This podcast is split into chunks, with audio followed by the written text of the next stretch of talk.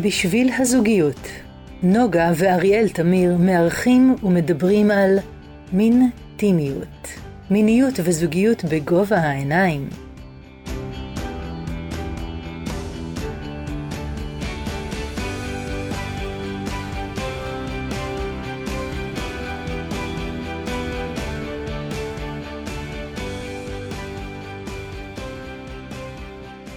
שלום נוגה, מה שלומך? אריאל תמיר, מה כן, שלומך? ואנחנו, אני בסדר, אני בטוב, אנחנו בפודקאסט, בפודקאסט חשוב, חשוב שהולך מאוד. לעסוק בתקשורת זוגית ובתקשורת מינית. איך אתה לתקשר איתי בתחום המיניות? כן, אולי אה, יצא לי משהו. זה כיף. הגיע הזמן שנדבר. כן, כן. אז יש לנו אורחת אה, שמאוד משמחת אותנו באירוח שלה, והיא תביא לנו ככה את הלימוד שאנחנו רוצים בתחום של התקשורת המינית, ונדבר על הנושא הזה. אז מי איתנו? תגידי שלום, לי ראובני. שלום, מה שלומכם? כיף להיות איתכם בסדר? נכון. בלשמוע. ולשמוע. אז לי ראובני היא, אה, היא מדריכה ומטפלת מינית מוסמכת, והיא מדריכה ומטפלת מוסמכת בתחום של אה, טיפול זוגי EFT, טיפול ממוקד רגש. היא גם כותבת ספרים, יש שני ספרים מאוד ידועים, עם הבטן, עם הלב, ומיטה וחצי מדריך מיניות למתבגרים. ועוד הרבה, אני מכירה אותה ואני שמחה לארח אותה, מה שלומך לי? והאם יש לך עוד מה להוסיף עלייך? אמ, אני, אני אגיד שבאופן כללי, אמ, השבוע ראיתי עם, הסרט, עם הבן שלי את הסרט נשים קטנות, ואמרתי לו שכשהייתי אה, צעירה וקראתי את הספר, אז אה, כמובן, אה, כמו כולם, מאוד התלהבתי מהדמות של ג'ו, ואמרתי לו, אתה יודע, ראיתי את הדמות שלה, ורציתי להיות כותבת ספרים כמוה, רציתי להיות סופרת, ואז הוא אמר לי, זה עוד לא מאוחר, את עוד יכולה לנסות. אז חמוד, הוא בן שמונה, אילי שלי. אז, אז בעבודה שלי היום אני, אני מנסה לעשות שילובים, כאילו אני גם מאוד מאוד אוהבת לכתוב, אז באמת כתבתי שני ספרים ויש לי גם טור בהארץ, טור שלי נקרא מין זה שאיננו אחד, וגם אני אוהבת לדבר עם אנשים על מיניות ולעזור להם לייצר מרחב בטוח, ליהנות מהאינטימיות הרגשית והפיזית שלהם. אבל אני גם אוהבת להיפגש עם אנשים, אז אני עושה המון פעמים מרחבים שבהם מפגש עם הורים, מפגש עם מורים, מפגש עם תלמידים, מפגש עם uh, יועצות, על, על איך לדבר מיניות בגובה העיניים. אז העבודה שלי היא מורכבת מכל מיני דברים שמעניינים אותי ומעסיקים אותי, אז אני משלבת. אז בואו במפגש עם אנשים, בואו נתחיל קצת, איך הגעת להיות, להיות מטפלת זוגית, מטפלת מינית, באיזה גיל זה עלה, ואיך, איך, מה הביא חלום, מה שנקרא. טוב, זה סיפור, אתה רוצה את הוורסיה הארוכה או את הקצרה? בוא נתחיל עם הקצרה.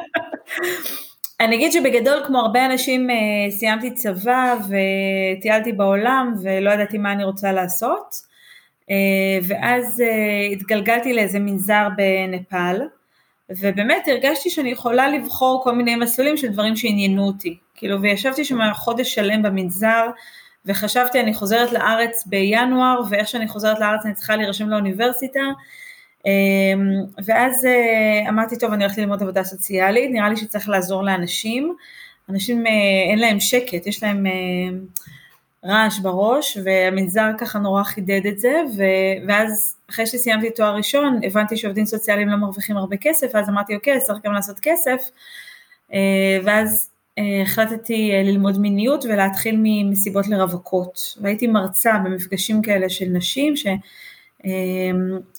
שרוצות לדבר בהתלהבות ובשמחה על, על מיניות ועל כמה היא מענגת ומרגשת, אבל, אבל אף אחד לא מדברת בפומבי על כמה גם מיניות יכולה להיות נורא מאתגרת ומורכבת, ואז בעצם כשהבנתי תוך כדי כמה מיניות זה, זה מרחב שצריך התבוננות, אז אמרתי אוקיי, התואר השני שלי והתזה שלי יהיו מכוונים לדבר הזה, וכתבתי על מיניות של נשים רווקות בתל אביב, ואז התחלתי לעבוד בדלת פתוחה, ולעבוד עם נוער והורים, ואז התחלתי את ההתמחות שלי בטיפול מיני, בעצם ראיתי שליחות בדבר הזה, במובן של אני גדלתי בבית מאוד פתוח, עם הורים מאוד אוהבים, עם מודל מאוד אה, אה, אה, אינטימי ו- ואותנטי של אה, ההורים שלי הם שניהם ספורטאים, אז, אה, אז גם אנשים שמאוד אוהבים את הגוף שלהם ומאוד יודעים ליהנות ממנו ולתפעל אותו, אז גם דימוי פיזי מאוד בריא וגם אה, קשר מאוד משמעותי וגם בית מאוד מדבר. וראיתי שלהרבה אנשים אין את הדברים האלה, גם לא הדימוי הפיזי, גם לא התחושה של התקשורת וגם לא התחושה הזאת של... ואז עם השנים הבנתי שחסר לי המון המון כלים כדי להיות הכי מדויקת, הכי טובה, הכי... ואז עשיתי עוד תואר בלימודי מגדר, והגעתי לתחום של טיפול זוגי ממוקד רגש, ולמדתי גם פסיכותרפיה, כאילו הבנתי ש, ש, שכדי להיות מטפל טוב אתה צריך באמת להיות מאוד מעמיק, ו, ו, אני חושבת שהיום אנשים שמגיעים אליי לקליניקה אז הם כמובן מקבלים אה, דגם מאוד משודרג של התהליך הארוך שאני עברתי, אבל בעיקר אני חושבת שמה שאני מנסה לעזור לאנשים היום, ו- וזה המיקוד אולי, זה באמת לדבר מיניות ולחוות מיניות אמ, ולגעת במיניות ממקום שהוא אה, אה, משחקי, והוא מאוד, כאילו אני מסתכלת על הבנים שלי, אה, אף אחד לא מלמד אותם לשחק לגו, ואף אחד לא אומר להם מה נכון ולא נכון, או, או איך צריך אה, לשחק מחבואים, או, ו, והם פשוט יודעים לעשות את זה כי, כי כיף להם ונעים להם והם קשובים לעצמם. אה, ואת הדבר הזה אני בעצם הייתי רוצה שאנשים יחוו, מבוגרים, כאילו סביב מיניות. זה אמור להיות חוויה שהיא משחקית, שהיא בטוחה, שהיא מענגת, שאין בה חוקים, אין נכון או לא נכון. זה, זה, זה.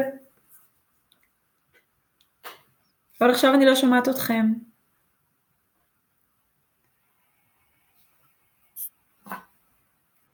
אז בעצם הצגת לנו אג'נדה שלמה, ובואו נתחיל לפרק אותה ככה לפרוטות, לקהל המאזינים שלנו, ובואי, אם את צריכה להגדיר מה זה תקשורת מינית. Mm-hmm. תני, תני הגדרה ראשונית, ואז נתחיל לראות איך עושים את זה. כן, אז אני אפרק את כל כל העניין של תקשורת. בואו נתחיל מתקשורת. תקשורת זה בעצם שיש שניים שהם רוצים להעביר מסר אחד לשני. אז אני, אני תמיד אומרת לזוגות בטיפול זוגי, שתמיד מישהו אומר לי, טוב, זה בגללו יש לנו בעיות. אה, אז אני אומרת לו, לא, לא, אתם פה בטיפול וזה שניכם ביחד על אותה סירה. כאילו, כשאצלו יורד גשם, גם אצלך יורד אה, גשם. כש...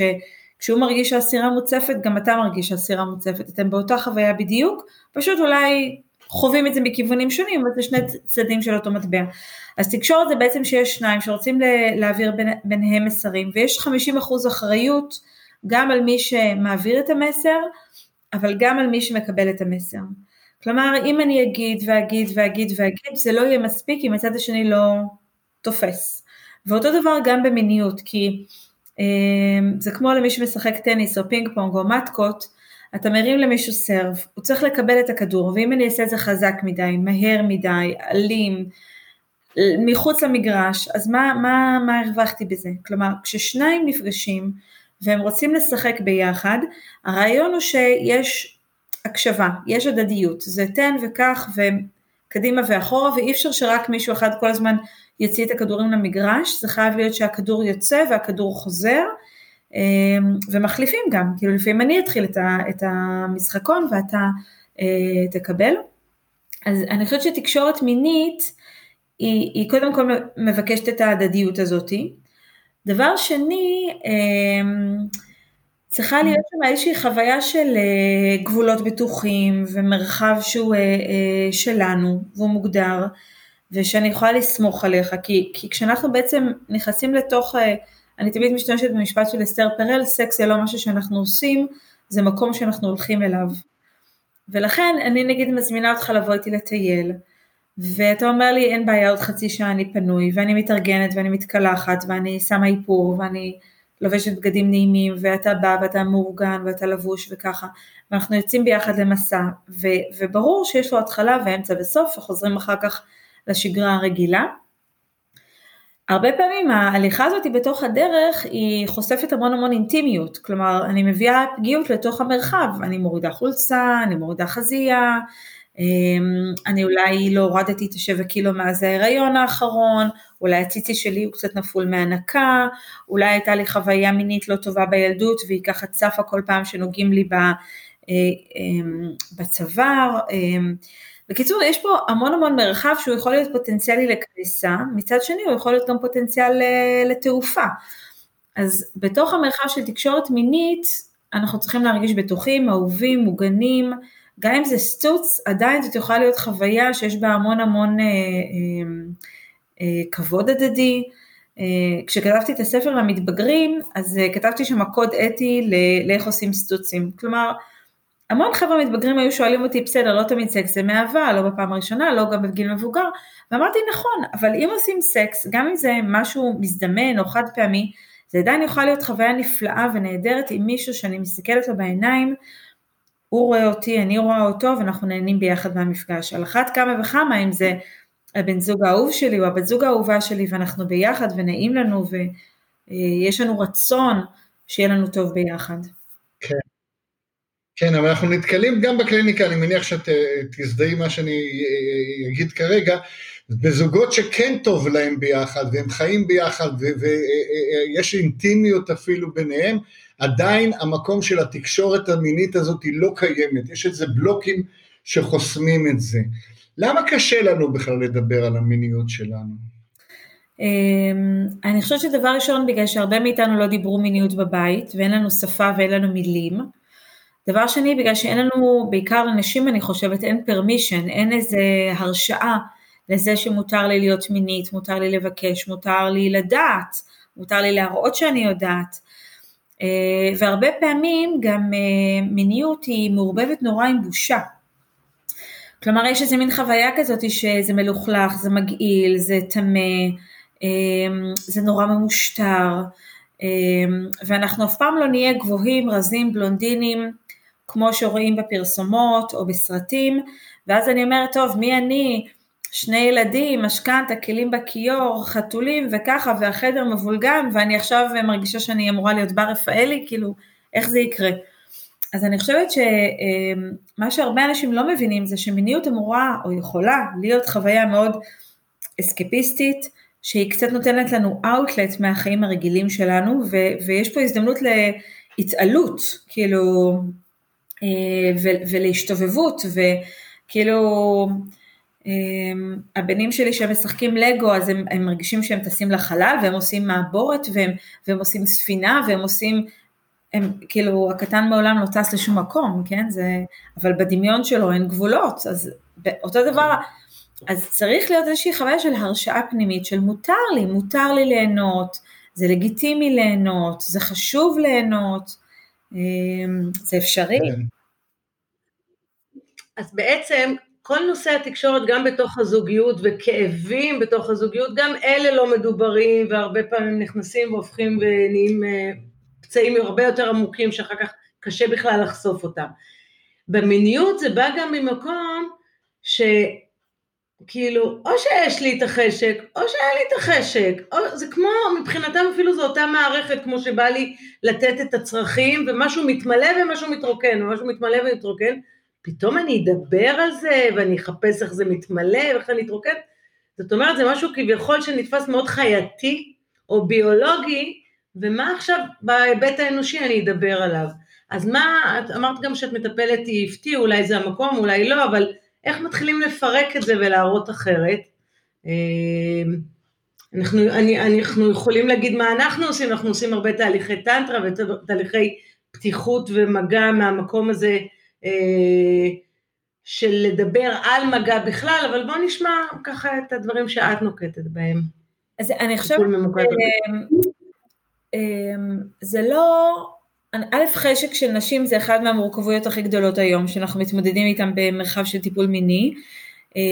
באמת נורא קשה אה, לפצח את האניגמה הזאת של מה יגרום לאישה לרצות. עכשיו, אנחנו יודעים מהרבה מחקרים אחרים לדוגמה על זוגות בבית אבות, שמכירים בגיל 80 או 90, העוררות המינית שלהם או הרצון שלהם להיות uh, מעורבים באינטראקציה מינית זה כמו של ילדים בני 16. כלומר אין ספק שהחידוש, ההרפתקנות, ההתלהבות הם פקטור מאוד מאוד מרכיב, מרכז, מרכיב משמעותי מרכזי בהנאה מינית, בחשק מיני. כמו שאם אני קונה לילדים שלי לגו חדש, הם פתאום באטרף על הדבר הזה ו- ו- וחייבים למצות אותו. אותו דבר גם אה, חוויה של איך אני חווה את עצמי, כמו שאסתר פרל אומרת, כשאני מחוברת למי שאני ואני מרגישה שאני במיטבי, שם החשק שלי מתעורר. כלומר, אם היה לי יום מעולה בעבודה, אמ, אם אני מרגישה שהגעתי לאיזה פסגה, אם אני מרגישה גאה בעצמי. אמ, מחקרים מראים שנגיד בנות שאבא שלהם מודד אותם להצלחה, הדבר ניכר גם במיניות שלהם, ביכולת שלהם להגיע לאורגזמה, ביכולת שלהם ליהנות, ביכולת שלהם לעשות משא ומתן. כלומר, כשאנחנו מרגישים שאנחנו עושים משהו טוב, מיטיב, שפוגש את מי שאני, זה גם מעורר אותי מינית. אם אני נוסעת לחופשה, ואני בצימר, ו- ו- ויש לי ערב שקט ורגוע, בלי פלאפונים, בלי ילדים, תמיד אני אומרת, בכל מקום שבו אני אוכלת ארוחת ערב ואני לא צריכה לעשות כלים, יש לי תיאבון. כאילו, זה כבר גורם לי לרצות לאכול יותר. אז אם אנחנו בצימר ואני לא צריכה לנקות את הצימר ואני לא צריכה לשטוף ואני לא צריכה לדאוג לילדים ו- ואני רק באתי ליהנות, אז יש לי גם יותר פניות מנטלית, זה ברור. אז כל המרכיבים האלה ביחד אני יכולה לשאול נשים, גם גברים אבל בעיקר נשים, מה את צריכה כדי ללכת למרחב האירוטי? מה יגרום לך לצאת למסע? נכון? כי זה לא משהו שאנחנו עושים, זה מקום שהולכים אליו. בשביל שאת עכשיו תרזי תיק, תשימי נעליים, תצאי לדרך, מה את צריכה? אז היא תגלי זמן, פניות, שהוא ישכיב את הילדים, שלא יהיו כלים בכיור, שהבית יהיה מסודר, שיהיה שקט, זה, זה יכול לקרות, אבל זה, שזה אגב עוד מיתוס שהמון פעמים זוגות נשואים, יש להם פנטזיה שזה עדיין יקרה בספונטניות. פתאום אני אסתכל עליו, פתאום הוא יניח עליי את היד, פתאום יהיה שקט בבית. חברים, אין ספונטניות בסקס, גם לא בגיל 16, גם לא בגיל 26, כשאני הייתי רווקה תל אביבית, הייתי מורידה שערות, הייתי מתלבשת יפה, הייתי יוצאת לפאב, הייתי פוגשת מישהו, כאילו היה המון המון המון תכנון והכנה לאפשרות שאולי היום יהיה לי סקס. אז אותו דבר גם בקשר, כאילו אם היה לי מאהב, או אם הייתי מתייחסת לבעלי כהמאהב שלי, אז גם את זה הייתי מתכננת. אז היה לי פעם אה, אה, זוג שהיה להם תאומים והם יצאו מדעתם, ובאיזשהו שלב התחלנו לחשוב על כל מיני אופציות יצירתיות, ואז הם גילו שיש דבר כזה מלון לפי שעות, והם היו קובעים באמצע יום העבודה, שעה וחצי, שעתיים, הילדים בא... אצל המטפלת, היא עובדת, הוא עובד, אבל הנה כמו עם המאהב, אז למה לא עם בעלי? אז הדבר הזה זה פשוט מצריך קצת איזו התכווננות כזאת, הנה באמצע יום ואני מרגישה שעשיתי משהו מאוד פרוע ומרגש, ואחר כך אני חוזרת לשגרת יומי וזה מגניב. אמ, אז כאילו... כן. דיברנו על זה גם, אמרנו מקודם על הנושא הזה של טיפול של EFT, אם אפשר לעשות איזה 60 שניות אה, או 100 שניות על מה זה טיפול EFT ואיך הוא נראה בטיפול המיני ה-EFT הזה. כן, אז אה, EFT זה אה, ראשי תיבות של Emotionally Focused Couples Therapy, או EFT פרטני, זה בעצם טכניקה שפותחה על ידי סוד ג'ונסון ואלס גרינברג בקנדה, זה אחד בעצם מהטכניקות טיפול הזוגי היחידות שהן מוכחות מחקרית, מדעית, הם וג'ון גוטמן, שזה אסכולה אחרת של, ובעצם EFT מדבר על שלושה, יושב על שלושה יסודות תיאורטיים, תיאוריית מערכות של מיניושין, תיאוריה של הומניזם של רוג'רס והתיאוריה של התקשרות של בולבי. ובעצם מה שהוא אומר זה שכולנו שואפים להיות יצורים חברתיים, כולנו יש רצון להיות בקשר, המוח שלנו מכוות לתקשורת עם האחר, ובעצם מה שקורה זה שלהמון מאיתנו לא הייתה התקשרות אה, אה, חיובית טובה עם ההורים, בבית, אה, ואז קשר יכול להיות נורא נורא מפחיד. ואנחנו למדנו איך להימנע או איך לשרוד בתוך מרחבים אה, שהיו לנו מפחידים בתור ילדים, או שהתכנסנו פנימה, או שעשינו הרבה רעש כדי שישימו לב אלינו. ואז אנחנו גדלים ואנחנו נכנסים לתוך מערכות יחסים זוגיות, ואנחנו פוגשים מישהו שהרבה פעמים הוא בדיוק הקצה השני של הסקאלה, ואז אני מאוד מדברת ואומרת, ובוא נפתור את זה, ואתה יותר מתכנס והולך לחדר ונכנס לפייסבוק ופחות מתקשר איתי, ואז נהיים שם המון המון קונפליקטים, ואז זוגות מדברים המון רגשות, מה שאנחנו קוראים שניוניים, כאילו כעס, תסכול, אכזבה, ובעצם מה שאנחנו רוצים בטיפול זה להביא את הפגיעות לתוך החדר ולייצר ביטחון ואינטימיות שתוכל לשמוע אותי, שאני אגיד שאני בעצם עצובה, מלאת בושה, מרגישה מושפלת, מרגישה דחויה, ואז אנחנו רוצים בעצם לבנות ביטחון שכשאני בסערה אתה לא נשאב אליה, אלא אתה עוזר לי לווסת. כלומר שאתה הופך להיות דמות משמעותית בשביל שאני ארגיש אה, רגועה, שלווה, שאני יכולה לחזור לסנטר שלי. וזוגיות טובה זה זוגיות שבה אנחנו שואלים את הפרטנר שלנו, are you there for me? ו-R הכוונה היא ל-engaged, um, responsive ו... סליחה, accessible, responsive ו-engaged. כלומר, האם אתה uh, נגיש לי, האם אתה פנוי אליי, האם אתה מגיב ואתה עונה לי, האם אתה מרגיש שאתה uh, מחויב לי, שאתה, החיים שלנו תלויים ביחד. ואז כשאני שואלת, are you there for me? אתה אומר לי, כן, ברור שאני פה, אני כאן, אני שומע, אני מקשיב, אני מחויב, אני רוצה. ובתוך חוויה של אינטראקציה מינית זה בדיוק הדבר הזה, כי אני עומדת מולך ערומה, אני מאוד פגיעה, אני מאוד חשופה, אני פוחדת מתחייה, אמ, אני רוצה להרגיש יפה ונחשקת ואהובה ובטוחה, וזה מפחיד אותי, כי אני לא יודעת איך אתה תתפוס אותי, וכשאתה בא ומחבק אותי, או מחזר אחריי, עושה לי מסאז', אמ, חשוב לך שאני אגמור, אז בעצם אני מרגישה שהדברים האלה מצליחים לקרות. אמ, מקבלת את מה ש...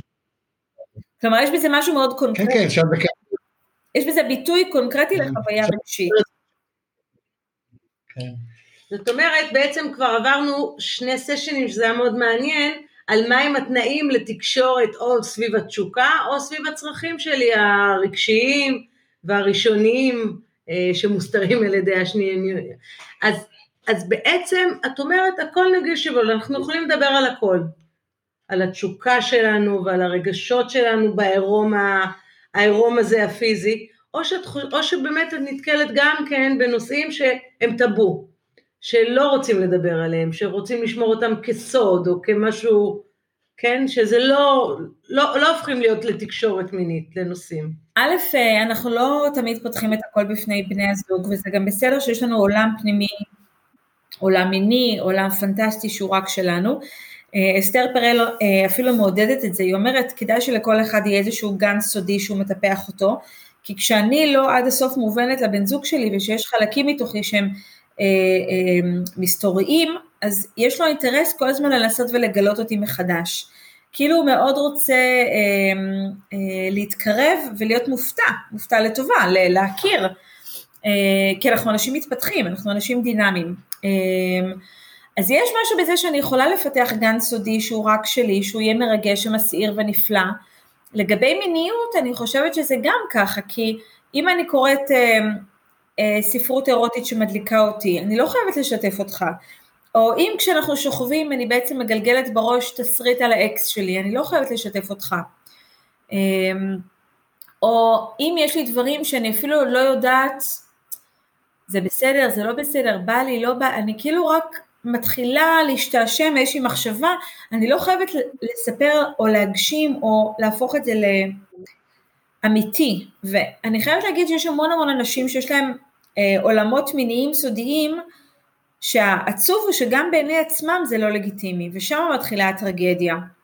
היה לי פעם מטופל שהוא אמר יש לי פנטזיה סודית שהיא גורמת לי להרגיש בושה נורא נורא גדולה, ולקח לו שלושה חודשים בתוך הטיפול עד שהוא שמח עליי וסיפר לי מה הפנטזיה. ואז אמרתי, אתה יודע, אני לא מבינה בזה יותר מדי, אבל אני מוכנה להיות תלמידה חרוצה וללכת לגוגל ולראות מה זה אומר. בקיצור, כתבתי את התוכן הזה שהוא סיפר לי, וראיתי שיש 200 אלף אתרים שעוסקים בדבר הזה. ואז חזרתי אליו שבוע אחרי זה ואמרתי לו, תשמע, 200 אלף אתרים, מה זה אומר? אז הוא אומר, אני מבין כנראה שיש עוד אנשים בעולם שעסוקים בדבר הזה. אבל הוא מעולם לא העז לכתוב את זה בגוגל.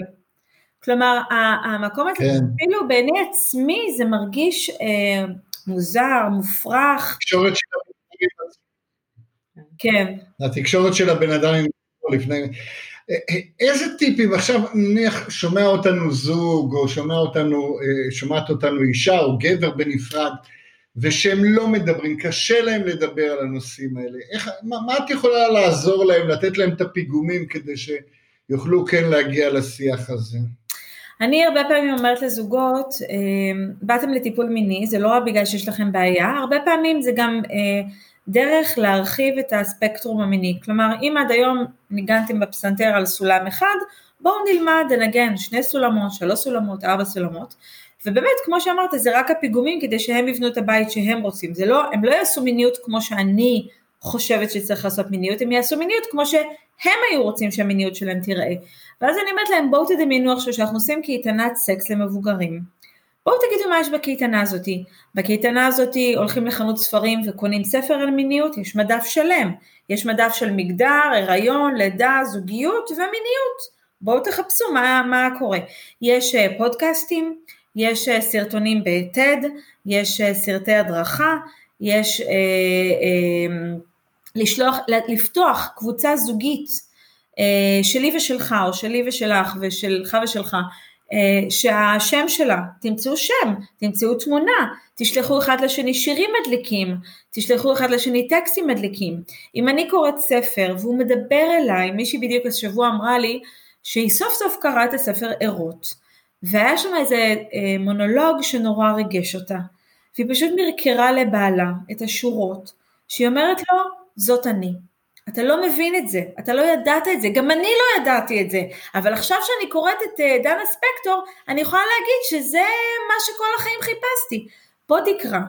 ואז הוא קרא את הטקסט, ואז הוא אמר לה בואי ספרי לי עוד. ומבחינתי זו הייתה התחלה מעולה ביניהם לדיאלוג, אז הנה, אז זה לא חייב להיות אפילו המילים שלך, זה יכול להיות גם מילים של מישהו אחר שאת אומרת אני מזדהה עם כל דבר. אז זוגות עושים את הדבר הזה וכאילו פתאום זה נכנס לך לפריים, זה נכנס למודעות ופתאום אני קונה שמן לעיסוי ופתאום אני אה, קונה מצעים ופתאום אני מוציאה את כל הבלגן שהיה מהחדר שינה וזה לא הולך להיות רק חדר לאחסון ולרהיטים אה, שלא צריך אותם בשום מקום אחר בבית אלא זה גם יהיה המגרש שעשועים שלנו. ואנחנו נשחק שם ויהיה לנו כיף, אה, ונעשה את החדר שיהיה נעים ומזמין, וזה קצת משנה את התפיסה. אנחנו נעשה date night, ואנחנו, אה, כל פעם מישהו אחר יהיה אחראי להפיק את ה date night הזה, ואנחנו נעשה אה, פעילות זוגית. אנחנו נעשה, היה לי זוג שהם אמרו, הערב אנחנו עושים ערב בסגנון דרום אמריקאי, אז הבחור הוא היה נורא משקיען ונורא יצירתי, אז הוא עשה קוקטיילים, מרגריטות, ועשה פלייליסט של אה, מוזיקה דרום אמריקאית והם רקדו סלסה ואחר כך הם הלכו למיטה, אבל היה שם השקעה, כמו בדייט, והם זוג שהיה נשוי עם ילד והם פשוט רצו להחזיר שם איזה מין אנרגיה כזאתי, ואחר כך היה זוג שהם uh, עשו יוגה זוגית, כמו אקרו בלנס כאלה, שבעצם צריך לעבוד גם על תקשורת, גם על אמון, גם על uh, אתגר פיזי, מעולה, כאילו, אבל הוא ישב ביוטיוב וחיפש סרטוני הדרכה ומצא איזה סרטון הכי טוב ואז הוא אמר לה היום אנחנו עושים יוגה אז תבואי עם בגדים נוחים. נשמע מדהים ומלא מלא טיפים וזה נכון לזוג שהוא כבר מסונכרן וכבר השיחה אה, זורמת ביניהם. אנחנו רוצים שוב לגעת במקום באותו זוג שתקוע ובתקיעויות ובפגיעות ובחשש למשל הנושא הזה שהוא, אה, אתמול עשינו וובינר, אה, הנושא של הוובינר היה קצרים בתקשורת זוגית, לא מינית, אבל שאלו באופן כללי, ואז אמרו, תקשיבו, לפחות שלוש, שלוש פניות היו כאלה, הוא לא רוצה לדבר, הוא לא מדבר, הוא יושב, אהה, אהה. אז אנחנו, אנחנו רוצים גם להבנות את ה... מעבר למקום המאוד אה, מדליק שתיארת, איך, איך היא מדלגת על זה, האם היא ממשיכה לדבר או הוא, האם הוא ממשיך לדבר ולקרוא באינטרנט חומרים והכל ולהביא, למרות שהבן זוג לא מתקשר. מה היית אומרת להם? אז אה, אפרופו EFT, ב-EFT אנחנו בעצם מדברים על, על צד אחד שהוא באמת נורא נסוג ומתכנס, וצד שני שהוא מאוד כזה רודף ומחפש, וממה שאני רואה בקליניקה, זה שתמיד האנשים אומרים, אבל הוא לא מדבר, למה אתה לא מדבר? תגיד כבר מה אתה חושב. ואני תמיד אומרת, ועכשיו בואי תנשמי. הוא יגיד, אבל הוא צריך שם מרווח. ויש איזה ציטוט שאני מאוד אוהבת, שמתוך הספר של אה, אה, מגן, אני לא זוכרת אם זה דליה מגן או אה, כפתורים רכוסים היטב, אז היא אומרת שתיקה זאת הזדמנות נדירה לשמוע עוד מישהו נושם על ידך. ובמובן הזה זוגות התקבעו על תפקידים מסוימים שהיא מדברת והיא השרת תקשורת והיא שרת החוץ והוא המחזיק, שר אוצר, ואין לו מרחב להגיד, ואני חושבת שזו הטרגדיה הכי גדולה של גברים היום, שיש להם המון מה לומר, והם רגילים לפעול ולא להרגיש ולא לדבר, ואני חושבת שבתוך טיפול זוגי, אה, EFT, יש להם המון מרחב להגיד, ואז הם לומדים לדבר, ו, ו, אבל הצד השני חייב גם להקשיב, חייב לשמוע. אה, ובסקס אני חושבת שהיום כשאנחנו רואים שגברים יש להם כל כך הרבה חרדת ביצוע, בדיוק מהמקום הזה, כי אני כל הזמן נדרש להוכיח שאני חזק, שאני מרוויח, שאני מוצלח, שאני יודע. יותר קל לי ללכת מול פורנו ולאונן, להגיד לך את האמת, מה אני חושבת שצריך לחזר אחריה, להבין אותה. יש, ולהבין, כן. אז ולראות אני, שזה... אני אומרת, תלכו לצד ג', שתבואו למטפל, שהוא ילמד אתכם איך לדבר, הוא ילמד אותו לפתוח, הוא ילמד אותך להכיל, ואת יודעת, מתחילים uh, כלים שלובים. אז במובן הזה זה, זה מיומנות, זה נכון, um, אבל זה לא בלתי אפשרי, ואני, ואני גם, הגברים השותקים האלה, אני, אני, אני בעצמי שתקנית, כאילו אני לא מהמדברים בזוגיות, בזמן קונפליקטים בטח שלא, um, אז אני חושבת שכאילו, בשביל מישהו שהוא סבלני ושנותן לי ביטחון, אז כן, שם אני אהיה לי יותר קל. זה מדהים שבעצם אמר, אמרת כאן שתי נקודות מאוד משמעותיות, אחד, הקשבה. אנחנו מדברים, מדברים, מדברים שתקשורת זה דיבור, אבל היא קודם כל הקשבה. אמרנו מקודם, הקשבה לעצמי. ודבר שני, אמרת מרחב. זאת אומרת שיש לי את המרחב, כמו שבובר דיבר, כמו שרבים דיברו על המרחב הבין זוגי, אז שם יש את השתיקה, ולתוך השתיקה נכנסים העדים והדיבור הוא אחר.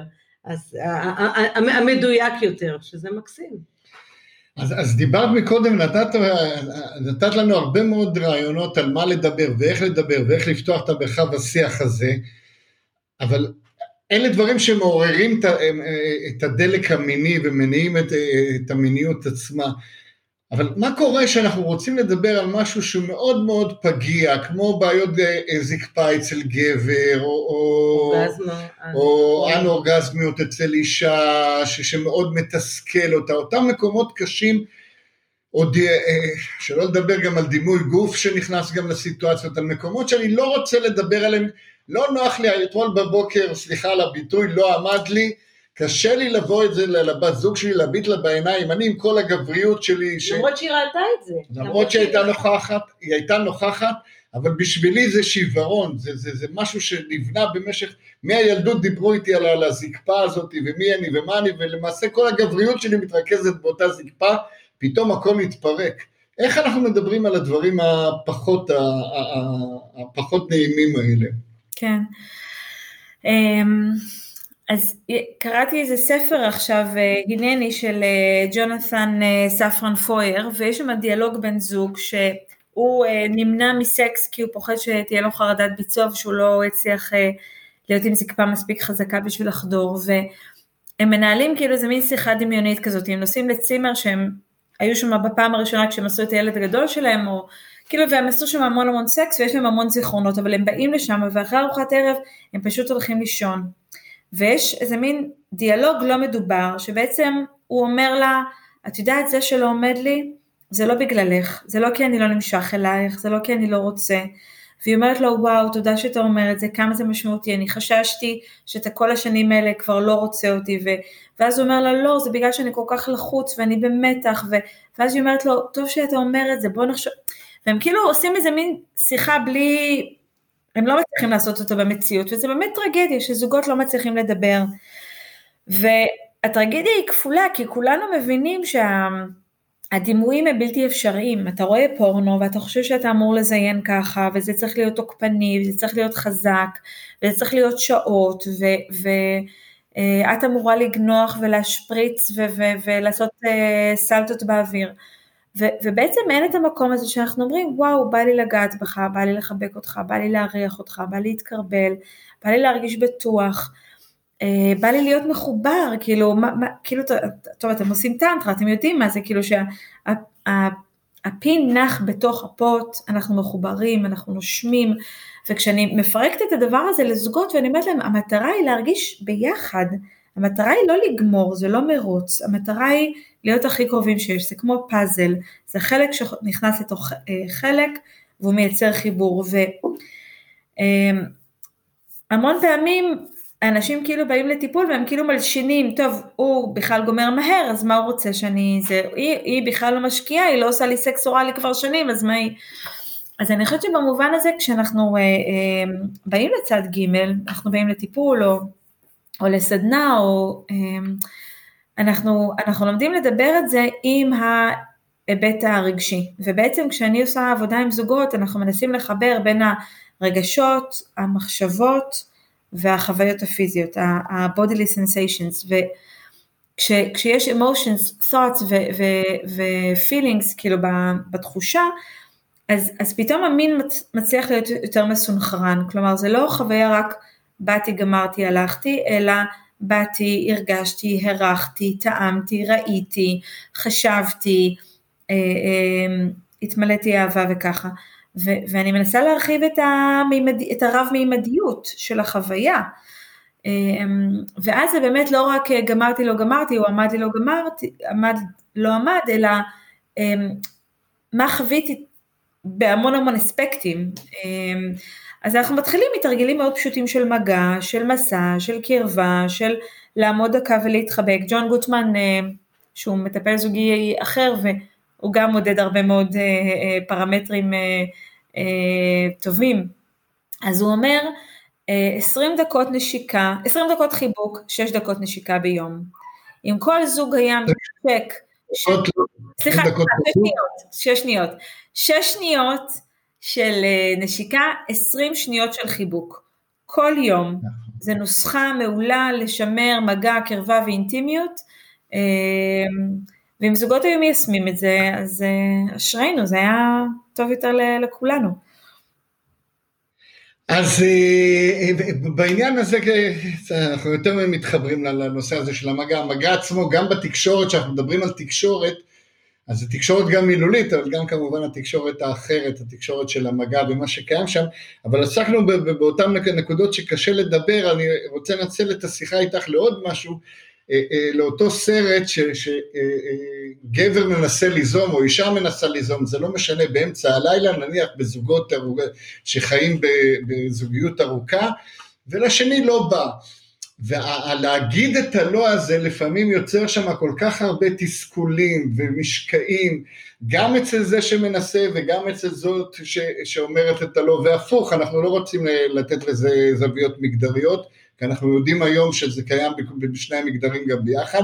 נכון. איך להגיד את הלא ועדיין להישאר בחיים הזוגיים האלה? Mm. אני, אני חושבת שהרבה פעמים צריך לשאול למה לא, מעבר ללא, כי אני חושבת שכשאנשים אומרים לא, זה, זה סוגר שיחה. אבל כשאני עושה עבודה עם זוגות, הם כאילו רואים שיש אה, זוגיות שהיא נעה על שני צירים, יש את הציר הרגשי ויש את הציר הפיזי, והרבה פעמים אנחנו האישה אומרת, אתה לא נפגש איתי במרחב הרגשי, אז למה שאני אפגש איתך במרחב האירוטי? והגבר אומר לה, אבל אם את תשכבי איתי ואני ארגיש שקורה בינינו משהו, אז יהיה לי שווה את המאמץ ואני אדבר איתך. ו, וזה צריך להיות דו-כיווני, כלומר, המון נשים הרבה יותר מיומנויות, מיומנות בתקשורת רגשית אה, קונקרטית, וגברים יותר אה, מיומנים בתקשורת אה, פיזית מינית אירוטית. ו... אני חושבת שכשאישה אומרת לא, אז, יכולה, אז בעצם יכול להיות שהלא הזה אומר, אני לא מרגישה שכל היום הסתכלת עליי, אני לא מרגישה שזכרת אותי בעבודה, אני לא מרגישה שאתה מתגעגע אליי, אני לא מרגישה שכשאנחנו שוכבים, אתה באמת רוצה להיות בתוך הגוף שלי. והגבר, כשהוא אומר לה בואי נשכב, הוא לא אומר לה, אני נורא נורא צריך אותך, אני נורא נורא מתגעגע להרגיש בטוח, אני נורא רוצה להיות קרוב ובלי מגננות.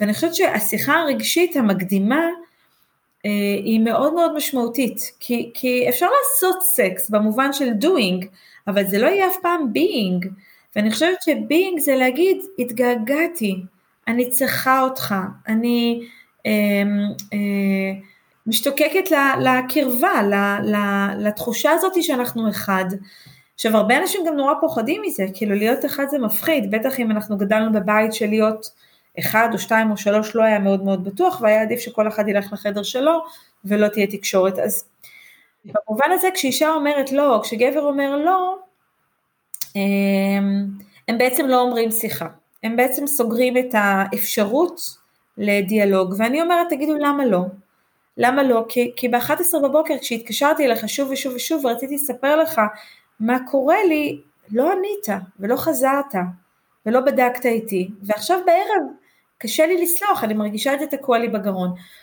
אז, אז צריך להגיד למה, מה קורה שמה. ואז השיחה מובילה. זאת אומרת, הוספנו, הוספנו עכשיו חזק את הנושא של הפרשנויות ואת המקום שאני באתי ממנו ומה אני שומעת מהלא או מהכן או שוב ושוב לדבר מה אני מרגישה ומה הפרשנויות שלי. אז אנחנו ככה צריכים כבר לסיים, זה היה מאוד עשיר עם הרבה הרבה תקשורת, לא רק של מילים. אז אנחנו, אבל יש לנו שאלה קבועה לכולם, ואנחנו לא נגרע אותה ממך, והשאלה היא החזון שלך.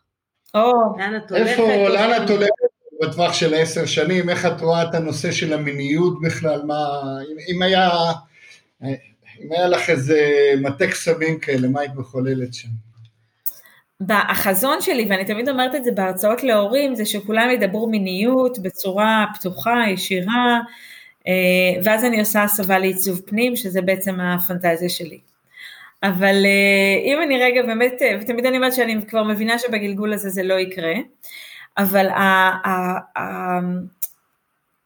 הפנטזיה שלי זה שבאמת אני אצליח לעזור לאנשים ליהנות מהפוטנציאל של המיניות.